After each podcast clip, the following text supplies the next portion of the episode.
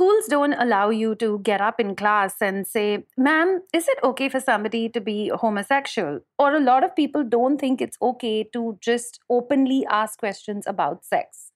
And we come from a society where sex is art for us.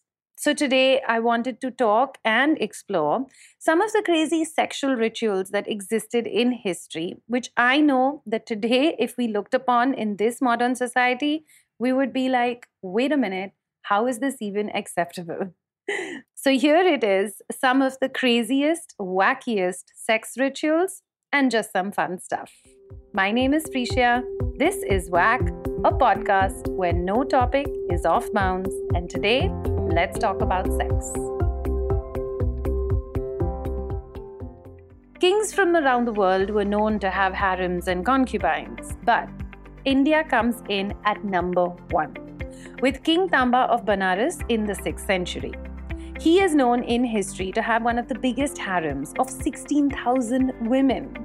He even had a chief queen who was like the mother of these 16,000 women in his concubine, and coming in at number two is King Ghias-ud-Din Ilwaz Khilji. He had a concubine of 15,000 women. And in fact, he had even made a separate city for them. And even today, that walled city exists, and it is the Jahaz Mahal in Mandu. Now imagine this. In today's day and age, where suddenly a group of men come to some kind of public space and basically do a group wank I know, I probably got you over there. In ancient Egypt, it was actually considered to be auspicious if all the men came together and masturbated into the river Nile because they believed that they were blessing the Nile, the ebb and the flow of the water, as well as helping the crops.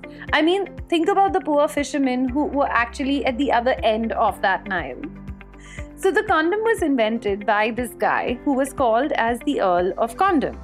And he actually was a British physician in the court of Charles II.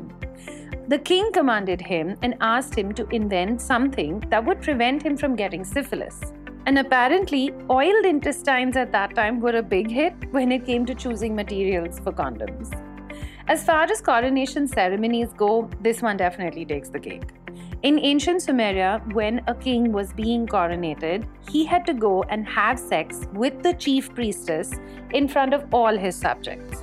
If the sexual act was successful, then everybody would come together and rejoice because they knew it would be a year that would be blessed with good harvest. So apparently, Queen Cleopatra could have probably been the first person to have ever invented a vibrator. She had a little object which was called as the army gold gourd and was known to put bees inside that. And the movement of the agitated bees would lead to this thing vibrating. And I don't need to describe anything more because you have figured how this works. But officially, the first vibrator ever recorded was in 1734 in France, and it was known as the tremoussoir. Paleolithic art, which goes back to almost like 30,000 years, they have found some of these art pieces which shows people playing with sex toys.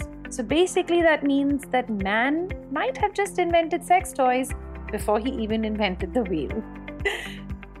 and that's it from me on Whack today. I thought I would do something that was sweet, short, and I guess sexy.